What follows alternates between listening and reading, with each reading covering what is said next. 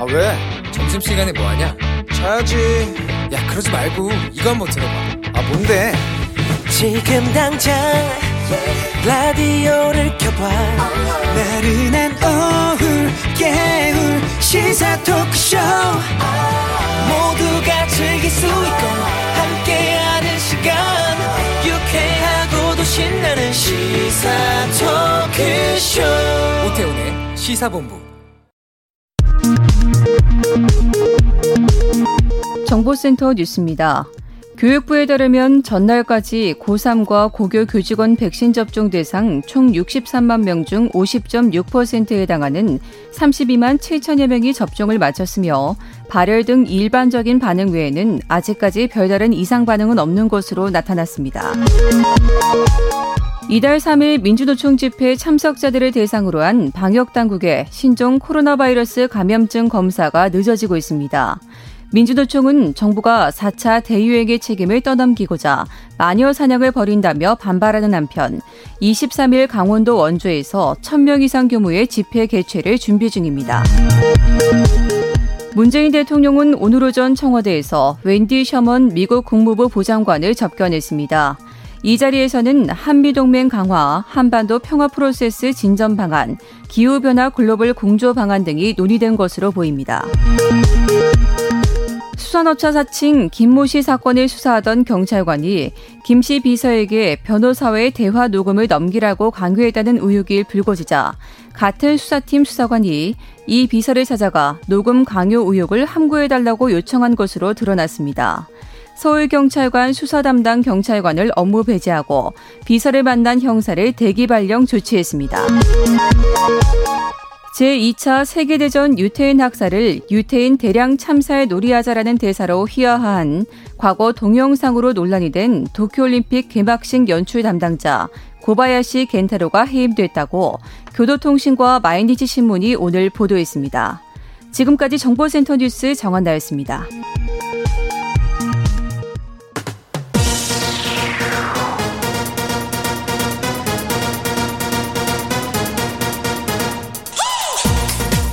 박정호의 본부 뉴스.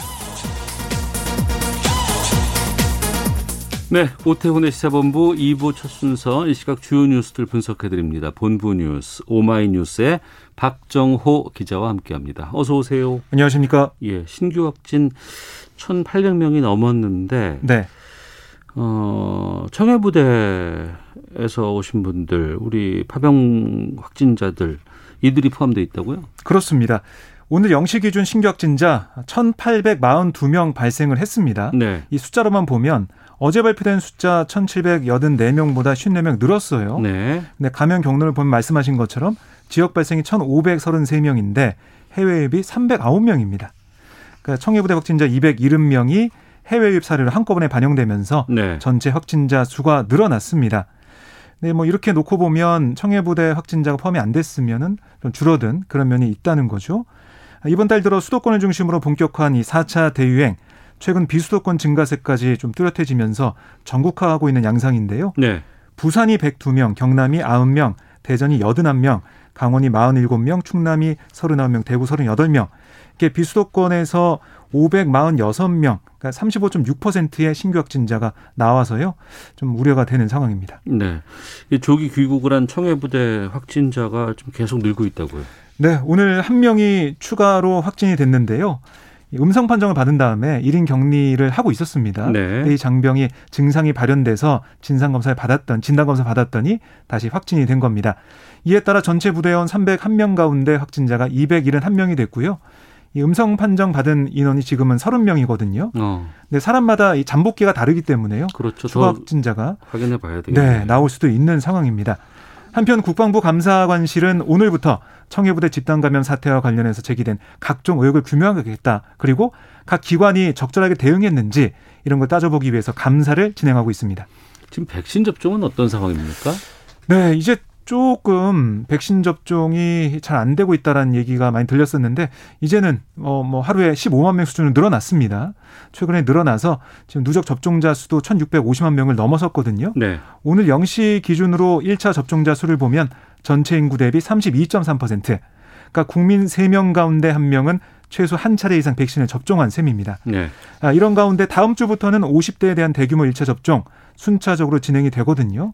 그래서 백신 접종에 한층 속도가 붙을 것으로 예상이 됩니다. 네, 민주당 대권 주자인 이재명 지사 기본소득 공약을 발표했어요. 네, 이 지사는 국회에서 기자회견을 열고 차기 정부 임기 내에 청년에게는 연 200만 원, 그 외 전 국민에게 100만 원의 기본소득을 지급하겠다라고 공약을 했습니다.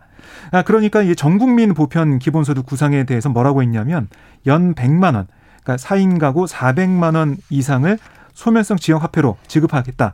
이런 거고요. 네. 그리고 이제 청년층이죠. 19세부터 29세까지의 청년 약 700만 명에게는 이 보편 기본소득 외에 연 100만 원을 더 지급하겠다. 이런 얘기입니다. 그러니까 이 보편 기본소득과 청년 기본소득이 정착이 되면 네. 청년들은 11년간 그러니까 청년 기간 동안 11년간 총 2,200만 원의 기본소득을 받게 된다는 겁니다. 그러니까 이럴 때 나오는 얘기는 항상 재원 문제죠. 돈이 어디서 나오냐. 그렇습니다. 예. 여기에 대해서 이재명 지사는 우선 자연 증가분과 뭐 재정 구조를 개혁하는 부분, 예산을 절감하고 우선순위를 조정하고 또 세원 관리 강화 이런 걸 통해서 25조 원 이상을 확보하겠다 이렇게 얘기를 하고 있고요. 또 뭐 국토보유세 부과 이런 계획도 발표해서요. 재원상으로 문제가 없다는 게 이재명 지사의 주장입니다. 네, 야권의 윤석열 전 총장은 간호사들을 만나요? 그렇습니다. 오늘 오후 윤 전 총장이 민생행보죠. 윤석열이 듣습니다. 이 일환으로 서울 구로구에 위치한 서울시 간호사회를 찾아서요. 예. 간호사들의 고충과 처우 개선 방안 이걸 논의하는 간담회를 열 예정이고요. 어떤 얘기가 나올지 주목을 해봐야 될 것 같고 국민의힘에 입당한 최재형 전 감사원장은 오늘 오후 정의와 전 국회의장을 예방하는데요. 정 전 의장이 지난해 말부터 이 최 전 원장과 접촉을 하면서 영입을 추진해왔고요. 네. 최근에는 지인들에게 지지를 호소하는 문자를 보내기도 했어요. 오늘 두 사람의 만남 이것도 좀 봐야겠습니다. 네.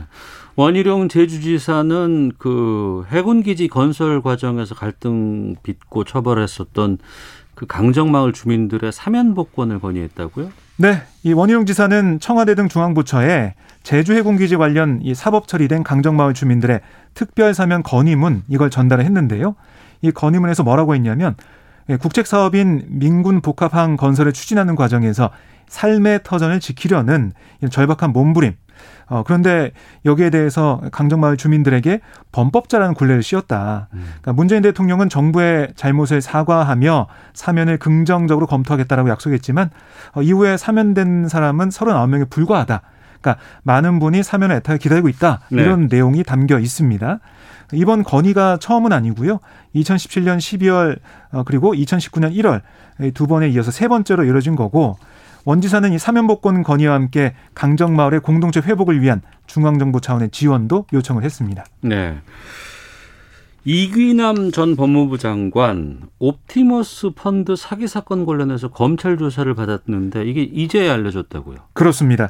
이 서울중앙지검 경제범죄형사부가 지난 5월쯤에 예. 이 전 장관을 참고인 신문으로 불러 조사를 했는데요. 예. 검찰이 보는 혐의가 뭐냐면 이 한국방송통신전파진흥원 상대로 투자금을 받아서 1,060억을 가로챈 혐의 등으로 기소된 정영재 전 옵티머스 대체투자 대표가 수사받을 당시에 이 전 장관과 연락한 사실을 포착을 한 거예요. 네. 그래서 이 전 장관이 이 펀드 사기 관여 여부가 있지 않을까 해서 이거 확인했다라고 전해주고 있고요. 또 검찰은 이 옵티머스 고문단의 이름을 올렸던 최동욱 전 검찰총장도 참고인 신문으로 최근 소환해 조사를 했습니다. 네. 그러니까 이게 지난해 많이 또 회자가 됐던 펀드 하자 치유 관련 이 문건이 있지 않습니까? 네, 네. 내부 문건이 발견됐었는데 이 문건을 보면 최 전 총장 외에 이현재 전 경제부총리, 또 양호 전 나라은행장, 김진훈 전 군인공제회 이사장 등이 고문단에 올라와 있었어요. 그래서 고문단으로 활동하면서 이 옵티머스 회사가 고비에 처할 때마다 역할을 했다. 이런 내용이 담겨 있었거든요. 네. 하지만 최 전 총장 측은 의혹을 부인했는데요. 그럼에도 불구하고 검찰은 이 전 장관과 최 전 총장 등이 과거 펀드 사기 사건 수사 무마에 관여한 게 아니냐. 이런 의혹을 계속 들여다보고 있는 그런 상황입니다. 알겠습니다. 마지막 뉴스 좀 짧게 보겠습니다. 올해 들어서 서울에서 주택공급 핵심 지표인 준공, 착공, 인허가 이게 넉넉하지 못한 것으로 나타났다고요? 네. 올해 들어 지난 5월까지 서울 지역에서 주택 준공 29,000 3,475가구로 작년 같은 기간 36,020가구보다 줄었어요. 네. 그리고 2019년 29,190가구보다 와는 좀 비슷한 수준인데요. 이게 왜 이렇게 부진하냐? 이건 과거 2년, 4년 전 활발한 인허가가 이루어지지 못했기 때문이다. 이런 지적이 나오고 있고요.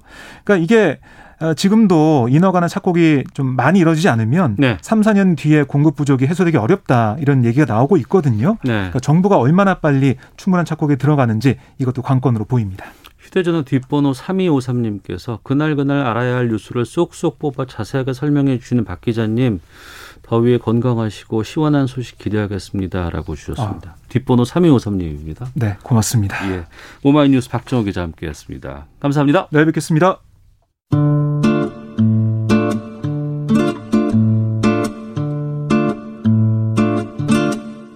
오태훈의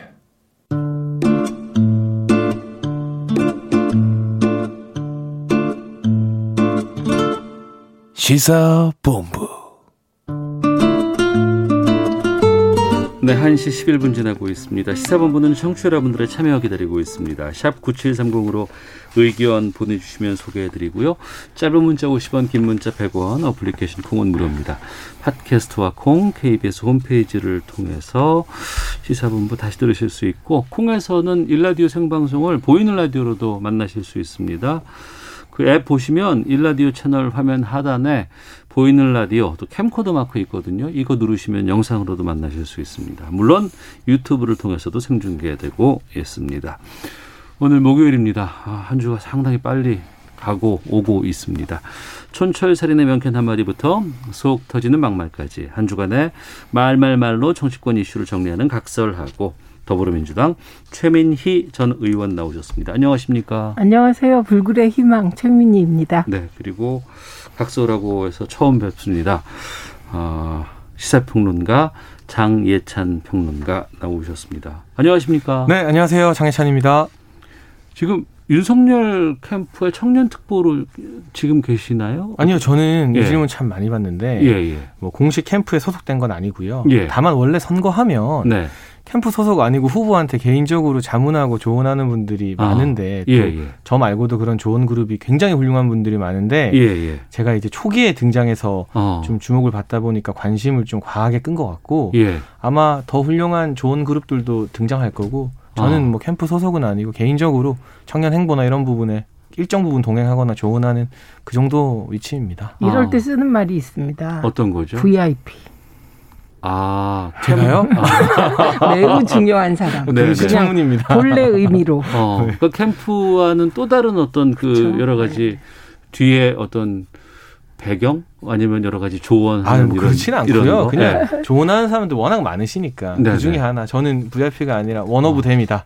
이렇게 스스로를 표현하고 요즘도 있습니다. 자주 연락을 하시고 여러 가지 소통 같은 것들은 하고 계세요? 뭐 이 자주라고 말하기보다는 특정 이슈가 있거나 청년 부분 관련 조언 드릴 게 있으면 소통이 어렵지는 않습니다.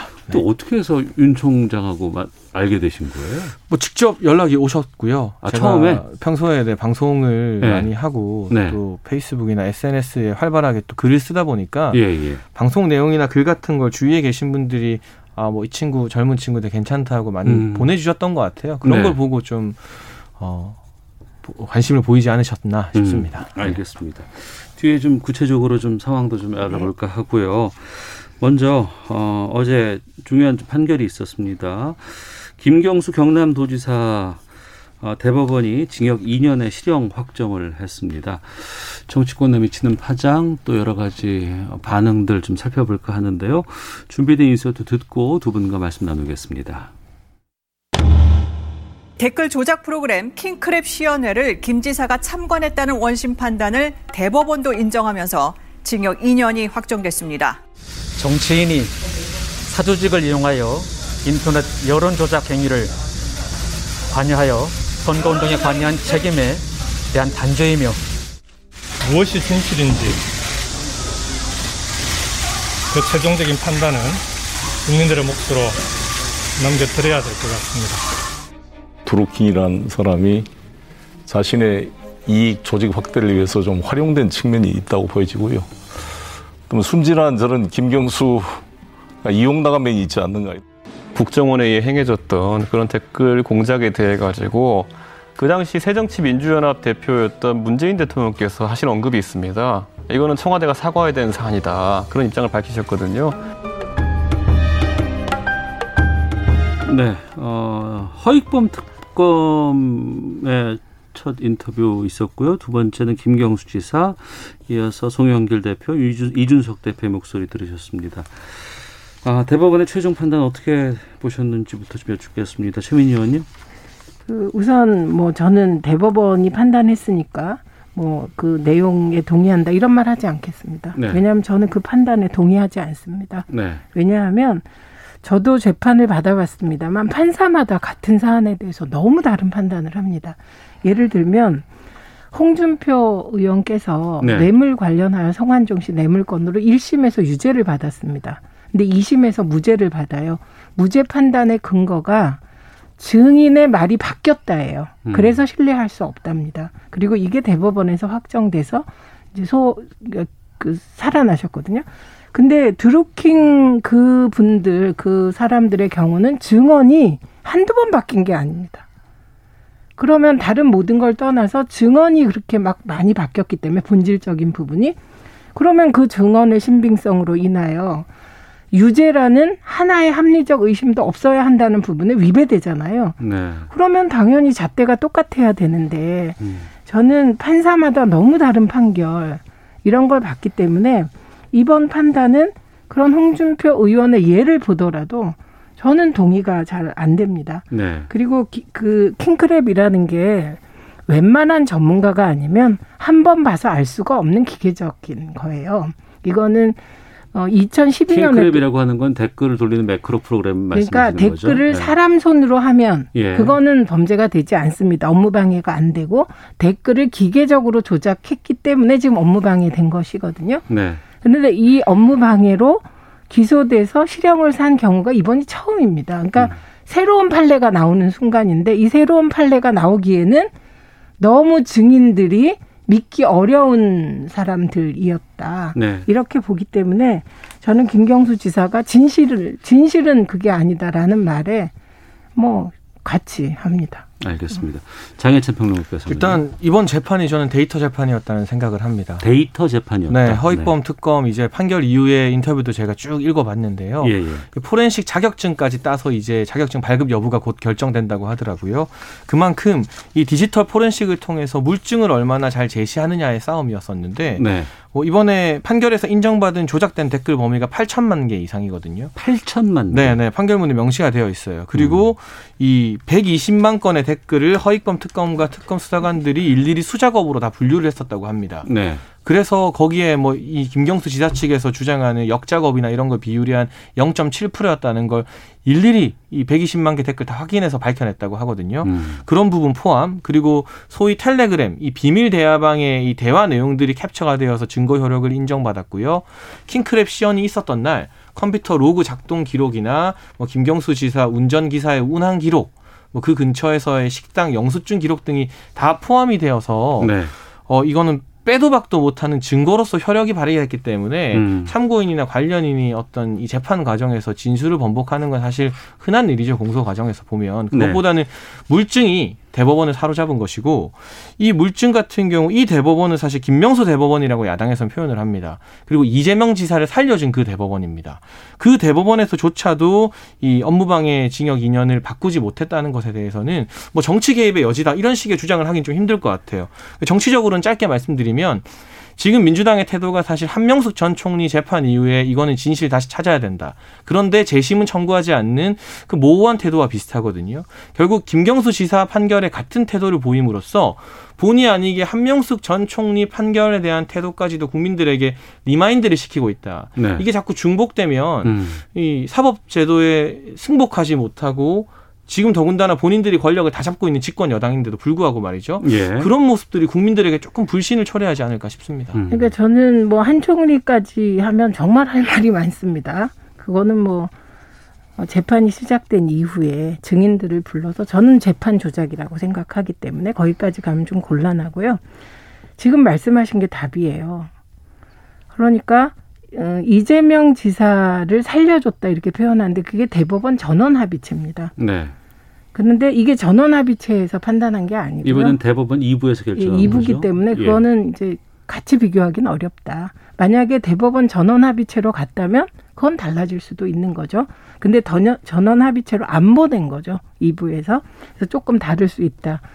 그리고 무엇보다 저는 정말 판사마다 이렇게 판결이 다른 같은 사안에 이게 한두 가지가 아니거든요. 이거는 다 인정을 해요. 특히 정치적인 재판에서 허위사실 유포 관련해서는 정말 명백한 수치상의 허위 자료를 얘기해도 무죄인 사람이 있고 의견을 얘기해도 그게 사실이라고 유죄를 때리거든요. 판사에 따라서. 그러니까 이런 고민을 이제 같이 나누면 될 것 같고요. 예. 그다음에 저는 그 드루킹의 118만 댓글이라는 얘기 그냥 들으면 많죠. 많은 건데 그 대선 시기에 네이버 페이지 뷰가 하루에 얼마냐. 하루에. 이게 어디서 조사한 걸 보니까 8억 개 이상이에요. 그리고 댓글과 관련해서도 이게 한 달에 8억 곱하기 30 하면 240억 이렇게 나오더라고요. 그런 게. 그러니까 굉장히 많은 숫자가 특히 선거 기간 중에는 네이버 댓글이 달리게 돼 있다. 네. 그래서 그런 통계들을 다 보고 판단해야 되는데 저는 어쨌든 그러니까 우리가 좌표를 찍는다는 걸 가지고 여야가 공방을 하잖아요. 그렇죠. 그러니까 좌표를 찍어서 무엇인가 공격하고 이런 거에 반대합니다. 자연스러운 의사 흐름을 방해하거든요. 예. 그런데 이렇게 업무 방해라는 혐의로 유망한 정치 지도자가 될 인재를 앞길을 막는 건 타당한가. 저는 그런 생각을 많이 해봅니다. 네, 이제 재판에서 1심 그리고 2심. 2심에는 판사가 한번 바뀌었죠. 예. 부장 담당 판사가 바뀌었는데 바뀌기 전 판사가 킹크랩 시연해 봤다고 못을 박았고 바뀐 판사도 거기에 대해서 징역을 선고했어요. 그러니까 뭔가 1심과 2심의 판결이 다르거나 했다면 이거 혹시 재판부 성향 때문이거나 증거 과정에서 조금 재판부가 면밀하지 못했거나 여러 가지 의심을 제기하는 게 이해는 될 텐데 이재명 지사 같은 경우는 1심, 2심 판결이 달랐어요. 근데 1심, 2심 거치면서 한 번도 판결이 달라지지 않았고 본의 아니게 그 과정에서 김명수 대법원장 녹취도 한번 공개가 됐잖아요. 다른 사건과 관련해서 2심 판사였었나요? 뭐 징역 선고한 거 이런 것 때문에 그 사건으로 내 부담이 좀 덜어졌다. 뭐 이런 식의 발언도 했던 걸로 기억을 하는데 기억이 안 납니다. 저건 네. 그냥 삭제입니다.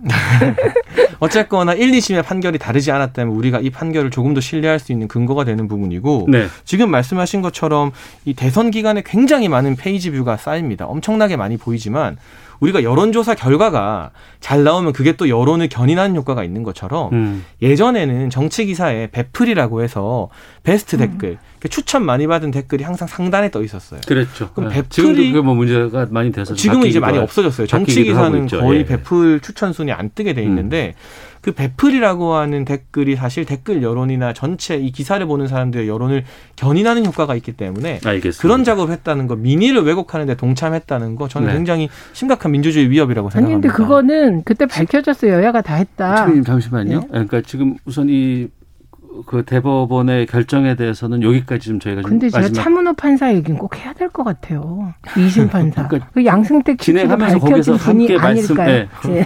주셔야 좋을 것 같은데 이제 대법원의 결정에 대해서는 상당히 좀 달리 시각을 네. 지금 보고 있다는 걸 알게 됐고 그 이후에 이제 이 상황들이 정치권에 미칠 파장들 지금 또 내년 3월에 대선을 앞두고 있는 상황에서 어떻게 좀 변화가 될지 아니면 어떻게 변수로 될지 어떤 의미가 있을지에 대해서 좀 말씀을 좀 나눠주시죠. 예.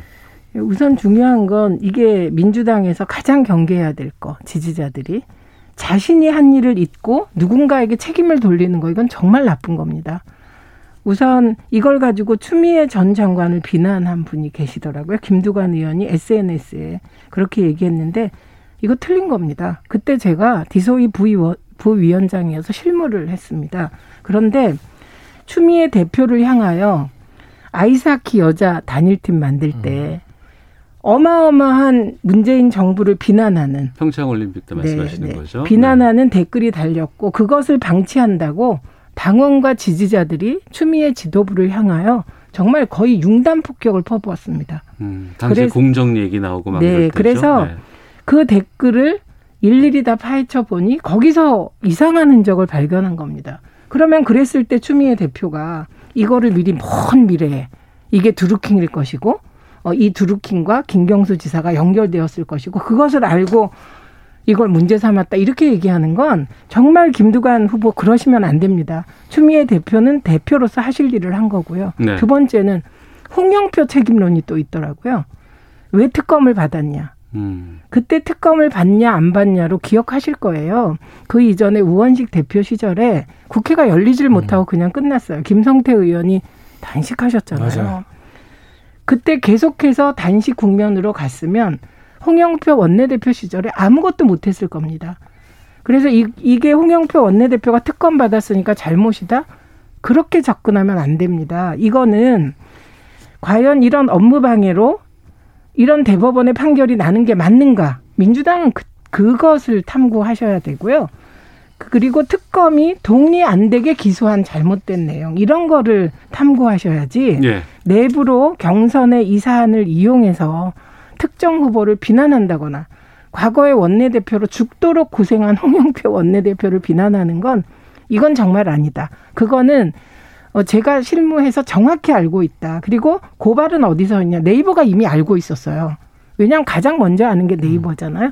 네이버가 경찰에 고발하면서 시작됐다. 이걸 분명히 합니다. 알겠습니다. 민주당 쪽의 생각을 말씀해 주셨고 장평론가께서 그럼 야권 쪽으로 좀 집중해서 말씀해 주신다면. 일단 민주당 입장으로 보면 예. 최민희 전 의원님 말씀이 전적으로 맞다고 봐요. 이걸 가지고 남탓하기 시작하면 끝이 없거든요. 네. 그런데 정치가 꼭 좋은 방향으로 가는 게 아니기 때문에 이미 생채기가 나기 시작했죠. 여기에 대해서 방어 기제를 펼치느라 추미애 전 장관 측에서 논리를 들고 나오면 논란이 계속 커지는 것이거든요. 네. 민주당 내부에 이게 하나의 좀 폭탄처럼 자리 잡지 않았나 싶고 예. 야권에서 바라봤을 때는 이 김경수 지사의 이 징역형 확정 판결이 문재인 정부를 우리가 비판하고 공격하는 그러한 뭐 하나의 포인트 수단이 될 수도 있고 특히 이번 대선 다가오는 대선에서는 이런 여론 조작을 근절해야 된다. 지금 야권 대선주자들이 입을 모아서 말하고 있지 않습니까?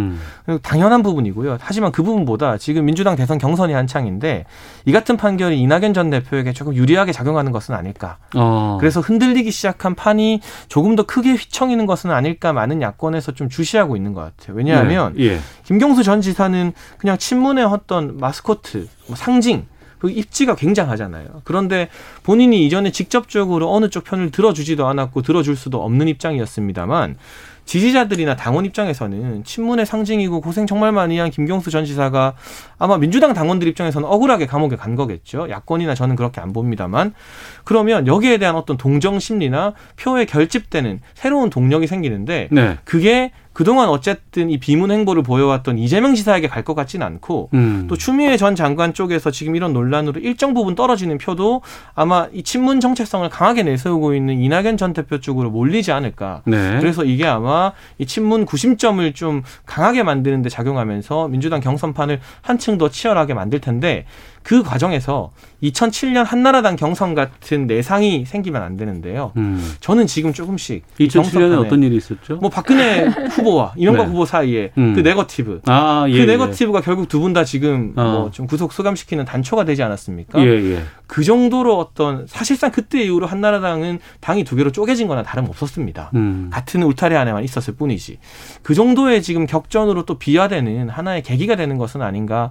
뭐 우려스럽다면 우려스럽게 지켜보고 있습니다. 희망사항이시고요. 사안이 다릅니다. 그리고 이낙연 대표에게 유리하다? 그건 조금 생각해 볼게요. 그렇게는 생각 안 해봤습니다. 추미애 대표에게 불리하게 작용하도록 제가 보니까 누군가 여론을 만드는 걸 제가 흔적을 SNS에서 봤어요. 중단해야 된다. 그 말씀을 분명히 드리고요. 왜냐하면 잘못 안 한 걸 추미애 대표에게 책임을 물으면 곤란하잖아요. 근데 제가 2007년과 같이 될 수가 없다는 건 BBK는 범죄입니다. 경제 범죄. 그거를 대통령이 국가적 힘, 그러니까 권력을 이용해 사유화까지 했다는 게 문제가 된 건데 지금 두 분이 왔다 갔다 하는 그 공방을 보면 특히 1, 2위가 그 내용이 돈에 관계됐다거나 이런 게 없습니다. 주로 이제 도덕성이라고 얘기되는 개인적 스타일 이런 문제이기 때문에 성향은 조금 다르죠. 근데 우려되는 거는 지지자들 마음의 상처는 비슷하게 날 수 있지 않나 싶어서. 그렇죠. 그런데 그게 불법이다는 다른 거니까요.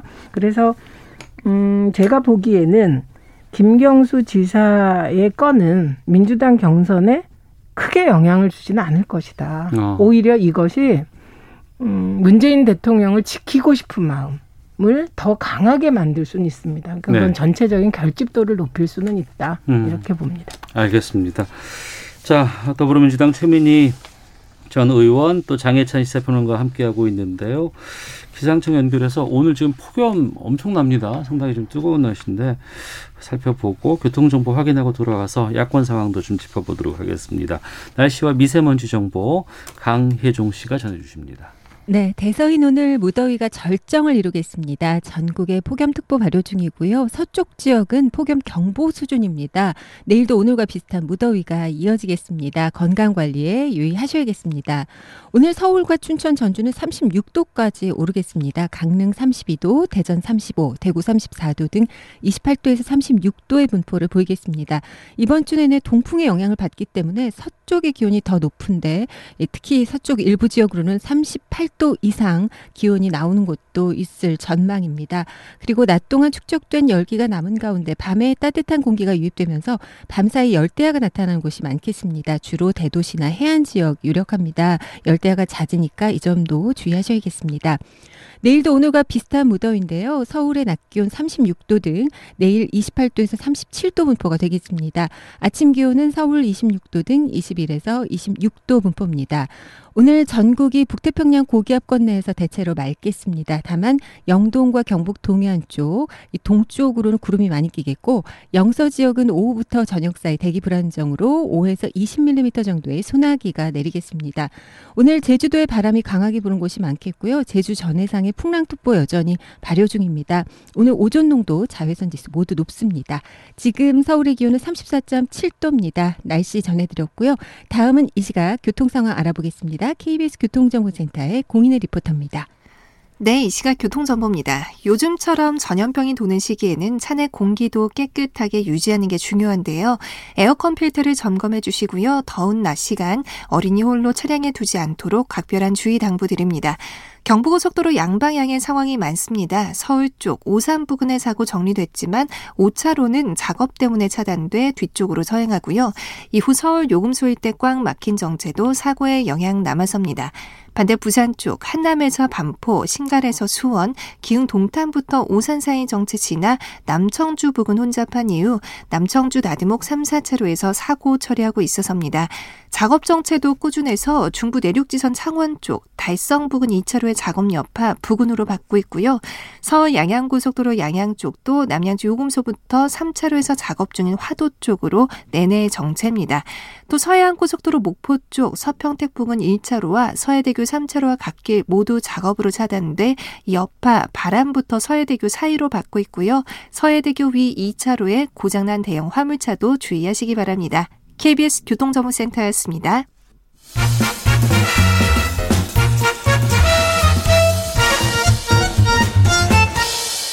오태훈의 시사본부. 네, 각설하고 돌아왔습니다. 최민희, 장혜찬 두 분과 함께 말씀 나누고 있는데요. 야권의 유력 대권 주자인 윤석열 전 총장 최근 일단 설화로 구설에 오르고 있습니다. 관련된 인서트 듣고 말씀 나누겠습니다. 대구 방문 일정 5곳을 소화하는 내내 윤석열 전 검찰총장은 대구 지지층 결집에 공을 들이는 모습이었습니다. 저 역시 전직 대통령의 그 장기 구금을 안타까워하는 그런 그 국민들의 심정에 또 상당 부분 공감을 하고 있습니다. 가는 곳마다 대구 경북의 자존심을 치켜세우는 와중에 논란이 되는 언급도 있었습니다. 대구가 아닌 다른 지역이었더라면 정말 이 질서 있는 그 처치나 이런 그 진료가 안 되고 아마 밀란부터 일어났을 거다 하는 얘기를 할 정도로. 경제신문과의 인터뷰에서 주 52시간이 아니라 120시간이라도 바짝 일하고 이후 쉴 수 있어야 한다고 한 말도 논란이 됐습니다. 네, 주 120시간 근무, 밀란 이런 발언들이 많이 지금 논란이 되고 있습니다. 장혜찬 평론가께서는 이런 발언이 왜 나왔다고 보세요? 일단은 이 정치 언어에 적응하는 과정이라는 생각이 들고요. 네. 제가 한 가지 말씀드리고 싶은 건 정치인들 발언 보면서 가장 최악의 발언이 하나만한 이야기하는 거, 애매모호한 이야기하는 거, 답답하다. 네. 그래서 뭐 so what. 네. 근데 사실은 윤석열 후보가 정치 선언 이후 초반에는 조금 그런 답답한 메시지들이 많았어요. 엣지가 없다고 하죠.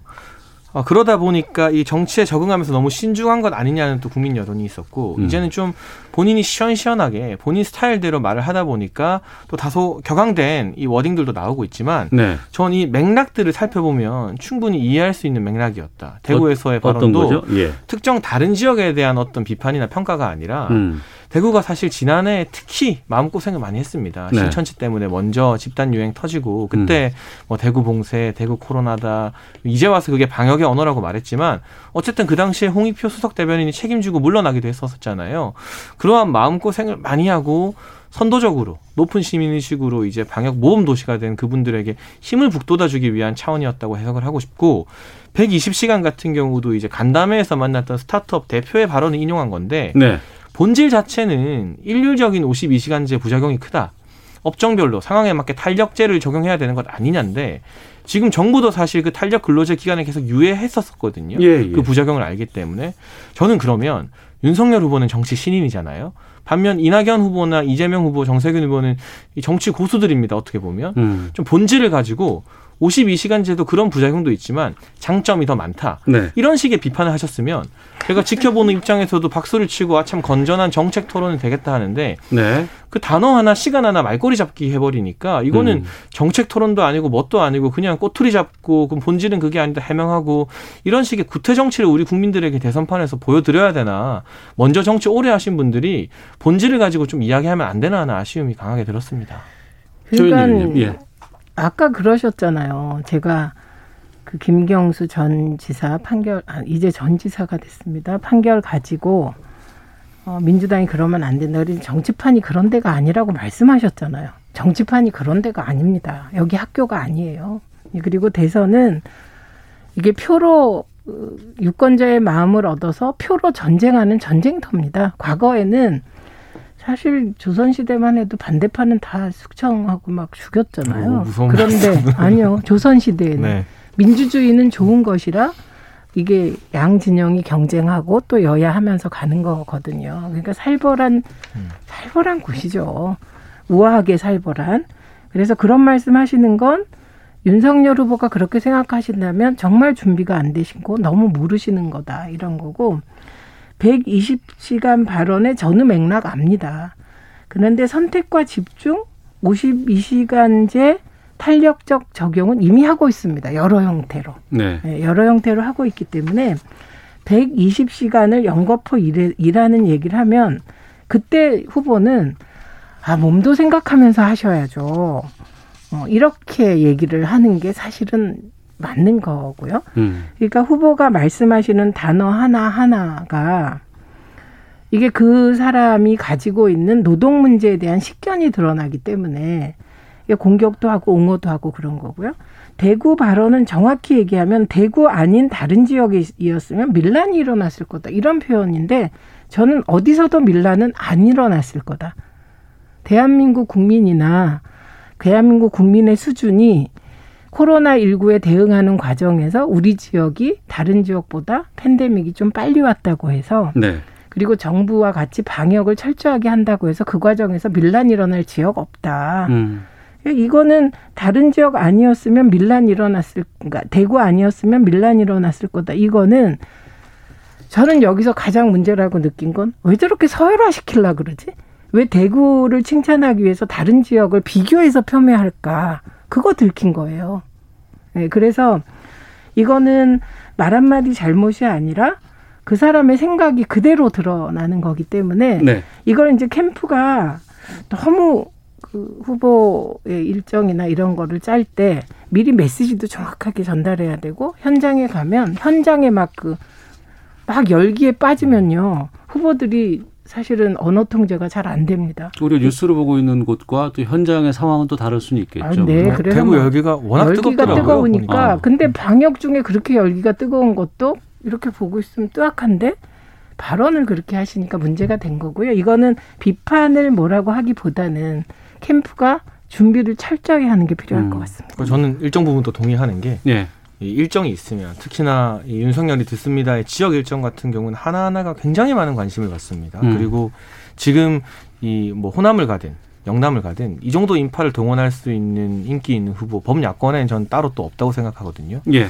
그러면 다양한 질문들과 현장에서의 또 기자분들이 아닌 지역 주민들의 질문도 막 쏟아질 수 있는데 여기에 대해서 이 캠프 차원에서 참모들이 네. 메시지라거나 돌발 상황에 대해 충분한 숙련, 충분한 어떤 이 시뮬레이션이라고 할까요? 미리 한번 이 리허설을 해보는 그러한 작업 등이 조금 더 필요하겠다라는 알겠습니다. 생각은 분명히 드는데 지금 말씀하신 것처럼 정치가 말꼬리 잡고 전쟁인 게 정치의 본질이지만 네. 그래도 누군가는 뭐 좀 본질적인 걸 보자. 우리 정치도 좀 업그레이드 해야 되지 않는가. 이런 이야기도 전 해야 된다고 봐요. 윤석열 후보 네. 캠프부터 그런 자세로 하시기 바랍니다. 네. 네. 뭐 말꼬리 잡은 기억은 별로 없는 것 같아요. 그리고 예, 국민의힘이 대선 경선 1차 컷오프 날짜를 9월 15일로 못을 박았습니다. 최재형 전 감사원장은 지금 국민의힘에 입당을 하고 이제 곧 대선 이제 출정 선언식을 이제 할 거로 예상이 되고 있어요. 올림픽 상황 때문에 일정을 좀 조율하고는 있다고는 하는데 윤 전 총장은 지금 입당은 어떤 상황인 겁니까? 그러니까 이제 윤석열 후보가 대구 가서도 그렇고 지역에서 기자분들에게 그 질문을 받으면 예. 6.29 정치선언 때와 달라진 게 없다. 그 말은 결국 이 국민들을 한번 좀 만나고 나서 결정하겠다는 것 같은데 예. 지금 코로나나 이런 여러 상황들 때문에 지역 행보가 일단 호남 다녀왔고 대구 갔고 그러면 아마 뭐 기사 보니까 내주 중에 부산 간다는 이야기 있더라고요. 그렇게 네. 되면 일정 부분 큰 틀에서의 어떤 행보, 대전도 갔다 왔기 때문에 뭐 강원이나 다른 지방도 있습니다만 또 다닐 수 있는 것이고요. 이게 7월 말 정도면 마무리되지 않을까. 저의 100% 예상입니다. 그러면 국민의힘의 경선 버스는 타요? 모르죠, 그건. 근데 그 이후에 결정을 하시는 거예요. 제가 봤을 때 이제까지 윤석열 후보의 어떤 이 말과 행동을 보면 예. 본인이 이걸 끝나고 국민 이야기를 듣고 결정하겠다 했으면 진짜 끝나고 결정하시는 거지. 미리 네. 우리가 입당한다 안 한다 정해놓고 밖으로만 안 알려주는 그런 상태는 아닐 거라고 보고 알겠습니다. 지금 정말 치열하게 여러 각도의 조언을 받으면서 본인도 현장의 민심을 청취하면서 고민하는 단계라고 생각합니다. 예. 쉽게 못 들어가시죠. 왜냐하면 지금 이준석 대표의 행보를 보면 발언 하나하나가 윤석열 후보 입장에서 보면 사실 들어오지 말라는 메시지로 읽힙니다. 들어오라고 하면서 어떻게 보면 뭐 고명 취급을 당한 것 같기도 하고 실제로 반발도 했거든요. 그런 분위기 다 알고 경선에 참여하는 순간 지금 언론이 제기하는 모든 검증이 2007년처럼 벌어질 텐데 네. 그 경우는 이미 장모가 불법행위가 1심에서 인정돼서 법정 구속됐고 이어지는 게 다 비슷한 사건들이거든요. 장고 증명을 장모가 위조했다 등등. 그런데 이상하게 장모만 빠지고 다른 사람들은 관련자들은 법적 처벌을 받은 이런 사건들이라 그 들어와서 황교안 전 대표가 윤석열 후보에게 들어와서 토론하고 우리 당 후보가 됐으면 어떻겠냐 이런 말. 그중에 저는 윤석열 후보가 되게 겁났을 것 같아요. 들어와서 토론하고 논쟁하고 이 토론하고 논쟁하자는 게 칼날 검증하겠다는 소리거든요. 예. 그래서 아마 결심하는 데는 국민의힘의 전향적인 태도가 전제되지 않으면 곤란할 것이다. 그러려면 이준석 대표가 직접 나서서 윤석열 후보를 압박하는 그런 행태부터 좀 시정돼야 되지 않을까 합니다. 저는 검증을 두려워해서는 결코 아니라고 보고 예. 다만 시너지 효과를 어떻게 낼 수 있느냐. 국민의힘의 시너지. 또 윤석열 후보 독자 행보의 시너지. 그게 어느 정도쯤에서 조율을 했을 때 가장 폭발적일까를 고민하는 것이라고 보는데 국민의힘 정당 지지율도 최근 좀 하락세거든요. 네. 민주당에게 역전을 당했잖아요. 이런 어떤 국면에서 윤석열 후보가 들어가는 게 국민의힘과 중도보수 진영 전체의 파해를 키울 수 있느냐 없느냐 그 고민을 하는 것이지 검증 자체에 대해서 두려워한다. 개인적으로는 그렇게 동의하지 않습니다. 속으로 무섭습니다. 후보들이. 근데 장혜찬 평론가를 대변인으로 했어야 됩니다. 알겠습니다. 각설하고 최민희, 장혜찬 두 분과 함께 오늘 많은 내용 다뤘는데 또 못 다룬 내용도 좀 많이 있었으면 아쉽다는 생각 좀 드네요. 여기까지 하겠습니다. 두 분 말씀 고맙습니다. 고맙습니다. 감사합니다. 오태훈의 시사본부는 여러분의 소중한 의견을 기다립니다. 짧은 문자 50원, 긴 문자 100원의 정보 이용료가 되는 샵 9730, 우물정 9730번으로 문자 보내주십시오. KBS 라디오 앱 콩은 무료입니다. KBS 라디오 오태훈의 시사본부. 지금 여러분은 대한민국 라디오 유일의 점심 시사 프로그램을 듣고 계십니다. 네, 사회에 존재하는 다양한 이슈에 대해서 가감없이 생각을 표현하는 시간입니다. 세상의 모든 리뷰, 김선영 문화평론가, 오늘은 전화로 만나도록 하겠습니다. 평론가님 안녕하세요. 안녕하세요. 예, 오늘은 전화로 뵙네요. 네. 정말 상황이 나아져야 될 텐데요. 그러니까요. 최근 방송가에 코로나19 확진자가 계속 발생하고 있고 여러 가지 비상이 걸린 상황입니다. 방송하면은 우리가 이제 많은 사람들, 뭐 스태프들도 있고 출연자도 있고 밀집된 공간에서 스튜디오라는 공간 이런 곳이 방역에 취약할 수밖에 없거든요. 근데 저희는 지금 뭐 아시겠습니다만 항상 마스크를 쓰고 방송한 지가 꽤 됐는데 TV 쪽은 마스크 안 쓰고 방영하는 경우가 참 많이 있습니다. 지금 여기저기서 이 출연자들 확진 나오는 거 뉴스를 접하고는 아니 이제는 그 방송가도 마스크에서 자유로운 것 아니잖아 이런 얘기들을 참 많이 하시는데 어느 정도의 상황인 거예요?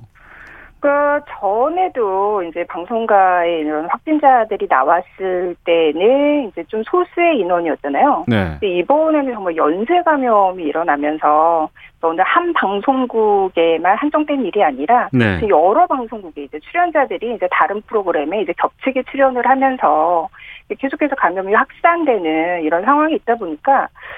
예전과는 정말 상황이 많이 심각하다라는 위기의식이 막 고조되면서 그렇다면 방송가도 더 이상 어떤 기존의 방역 시스템으로는 지금 이 상황을 돌파하기가 힘든 거 아니냐. 왜 출연자들은 마스크를 쓰지 않느냐. 우리는 이 더운 날에 시민들은 힘들어도 다 마스크를 착용하고 일을 하고 있는데 어떻게 보면 그것도 특혜 아니냐. 막 이런 얘기들도 나오고 있고요. 이제 한편으로는 그런 입장의 얘기가 가지만 또 이렇게 방송 특성상 마스크를 쓰면은 아무래도 정보 전달이 미흡해질 수 있는 거잖아요. 그래서 일률적으로 적용하기가 어렵다 보니까 의견이 좀 이렇게 막 부딪히는 상황인데 지금 이렇게 좀 확진자들이 계속해서 늘어나고 있다 보니까 더더욱 여기에 대해서 좀 날이 선 의견들이 많아지고 있는 것 같아요. 근데 또 한편으로는 이게 마스크를 쓰지 않는 것이 이 방송 종사자들, 출연자들 입장에서는 이게 특권이 아니라 우리도 굉장히 좀 불안한 상황에서 어떻게 보면 마스크를 쓸 권리를 빼앗긴 채 이렇게 출연을 하고 있다. 뭐 이런 출연자의 입장에서 있어요. 나는 방역에 좀 민감하고 나는 방역 수칙을 잘 지키고 싶은데 방송국 측에서 우리 방송은 마스크 안 씁니다라고 하면 벗어야 된다 이거죠? 그러니까 이게 또 출연자들도 정말 많이 좀 불안을 느끼고 있잖아요. 그러다 보니까 이게 또 나올 수 있는 이야기고 이게 또 출연자들이 이제 확진이 되면 아무래도 이제 개인 왜 조심하지 않았느냐 이렇게 개인의 책임 문제로 그렇게 가면 안 되는데 또 그런 경향이 있긴 하죠 또. 연예인들은 특히나 이제 방송인들은 특히나 그런 좀 예민한 비판에 많이 직면을 하기 때문에 이런 이야기들이 나오고 있는 것 같습니다. 그런 상황에서 이제 예능 프로그램에서 무더기 확진이 발생을 했어요. TV조선이 방송 출연자들은 백신 먼저 맞춰달라고 요청을 했다고요? 이게 지금 그 TV조선에서 이제 뭐 봉숭아학당이라든지 뭐 사랑의 콜센터 출연자들 사이에서 확진자들이 좀 무더기로 발생을 하면서 이 방송을 불가피하게 이제 결방을 하게 됐는데요. 여기에 대해서 이제 입장문을 내놓는 과정에서 뭐라고 얘기를 했냐면, 방역을 자체 강화하겠다. 그러면서 또 한편으로는 이제 방송 프로그램 주요 출연자들이라든지 제작 스태프에 대한 예방 백신을 좀 우선 접종을 요청을 했다. 이런 식으로 입장문을 발표를 했어요.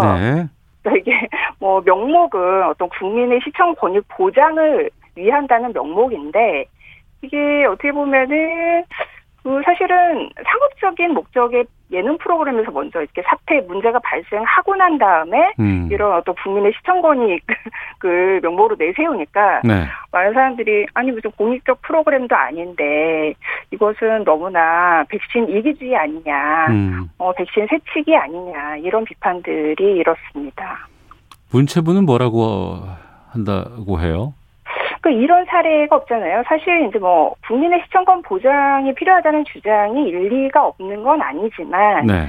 일단은 국민의 동의가 필요하고요. 예. 또 이 프로그램 자체가 어떤 뭐 재난 방송이라든지 뭐 올림픽 중계 방송 그런 것처럼 필수 불가결한 네. 그런 공적 성격의 프로그램이 아니다 보니까 이게 좀 불가능하다라는 네. 입장을 밝힌 거고요. 아, 예능 프로그램에 백신 우선 접종해달라는 건 좀 무리가 있는 것 같고요. 네네, 그렇죠. 그리고 여기에서 입장문에서 네. 처음에 이제 주요 출연자라고 말을 해서 그렇다라면 주요 출연자는 어디까지가 주요 출연자냐. 그럼 어떤 보조적인 출연자는 뭐 백신을 맞지 않아도 되느냐. 이런 식의 용어에서도 좀 사람들이 좀 어떤 특권주의가 보인다라는 비판을 한 거죠. 네. 그 방송 자막 같은 거 밑에 보면은 저희 방송은 무슨 뭐 방역 수칙을 철저히 준수하면서 제작했습니다 이런 거 많이 적어는 놨지만 솔직히 네. 방송 화면을 보고 있으면 저러다가 확진 나오면 어떡하지라는 우려가 솔직히 있는 건 사실이거든요. 그렇죠. 그래서 사실 방송사 입장에서도 이게 문제가 생기면은 이제 심각해지니까 이제 자체적으로 많이 조심스러워하고는 있지만. 네. 지금 지난주에도 저희가 이제 보이스킹 사태를 말씀을 드렸었잖아요. 예, 예. 한꺼번에 무대에 90명이 올라가는 그런 사례. 그러니까 이런 경우처럼 이제 뭐 방역 수칙을 나름 지킨다고는 하지만 꼭 저렇게 이런 상황에서 거리두기를 유지할 수 없는 많은 출연자들이 이제 필요한 그런 예능 프로그램들을 꼭 강행을 해야 되는지 네.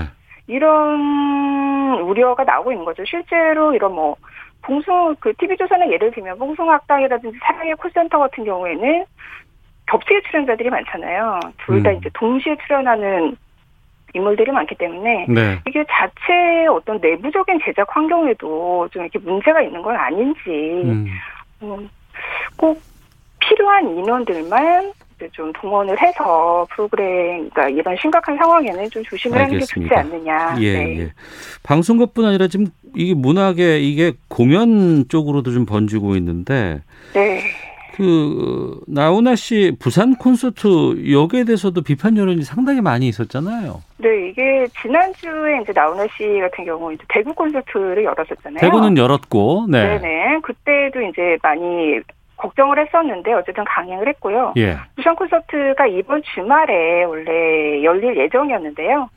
이게 지금 방역 지침을 정부가 새로 내렸는데 임시 공연장, 그러니까 정식 공연장으로 등록되지 않은 임시 공연장에서는 이런 대형 콘서트를 금지한다라고 네. 새로운 방역 지침이 내려와서 이게 사실은 방역 지침에 따른 공연 취소예요. 그러니까 나훈아 씨가 부산 콘서트를 네. 자체적으로 방역 때문에 못 하겠습니다라고 한 게 아니고 네네. 지침에 따라서 그냥 어쩔 수 없이 할 수가 없는 거였네요. 그렇죠. 할 수가 없는 상황인 거죠. 그러니까 진짜 시민단체들이 엄청난 반발을 했었는데 네네. 그때까지도 이런 연기나 취소 얘기가 없다가 네. 이제 결국 새로운 방역 지침에 따라서 공연을 예정대로 하지 못하게 되니까 네. 그에 따른 결과여서 좀 비판의 소리들이 나오고 있는 것 같아요. 네. 그러니까 얼마 전 예. 네. 말씀하시죠. 예. 네네.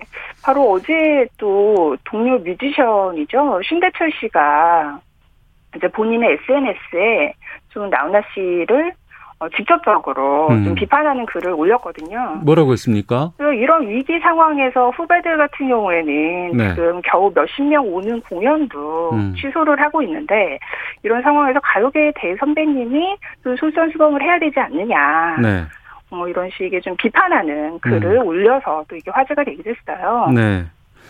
지금 이렇게 대규모 공연 같은 경우에는 강행을 하는 경우도 있고 또 한편에서는 네네. 진짜 몇 명 되지도 않는데 그리고 그것도 정말 생계를 유지하기 위해서 어쩔 수 없이 준비를 해왔던 것이지만 소규모 공연조차도 다 취소하고 있는 상황에서 그렇죠. 불편했나 뭐 보지 않나 싶은 생각이 좀 드네요. 네네.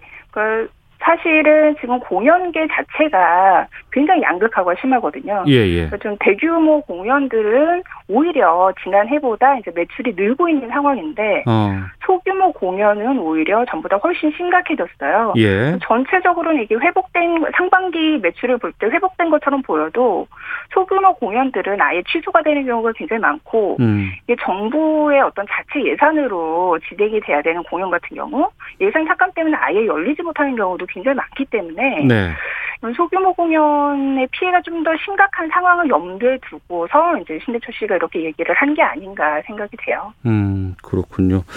알겠습니다. 여기까지 말씀 듣도록 하겠습니다. 고맙습니다. 네, 감사합니다. 네, 방송과 노 마스크 논란에 대해서 세상의 모든 리뷰에서 살펴봤습니다. 김선영 문화평론가와 함께했고요.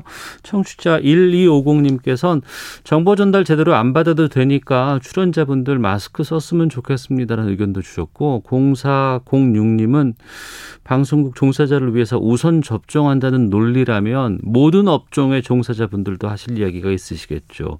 4597님 마스크 쓰는 건 필수입니다. 선별진료소에 계시는 의료진분들 이 더위에 방호복 입고 방역에 힘쓰고 계십니다. 응원의 박수 보내고 싶습니다라는 문자도 보내주셨습니다. 속보 들어온 게 있어서 좀 소개를 해드리도록 하겠습니다. 지난 5일부터 나흘 동안 발생한 호우 이곳으로 심각한 피해를 입은 전남 지역이 특별 재난 지역으로 선포됐다고 합니다. 문재인 대통령 해당 지역의 신속한 복구와 피해 수습 지원 위해서 특별 재난 지역 선포를 제거했다고 청와대 박경미 대변인 전해왔네요. 여기까지 하도록 하겠습니다. 시사본부 마치겠습니다. 내일 뵙겠습니다. 안녕히 계십시오.